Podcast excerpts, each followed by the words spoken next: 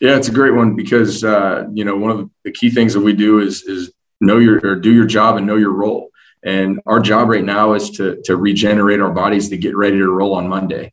And so our duty to the team to put the team first is to get your body ready. And so it's getting in the cold and hot tub. It's it's you know rolling out. It's massage gun. It's uh, you know stretching. It's doing yoga on your own. It's getting a quick workout in. You know body weight training. However we however we can with bands and body weights and getting yourself ready to rock on Monday because if you're if you wake up Monday and your body's not feeling better than it is after you know practice 5 of training camp then then you're not putting the team first. And so the culture here is that that's what we're trying to do.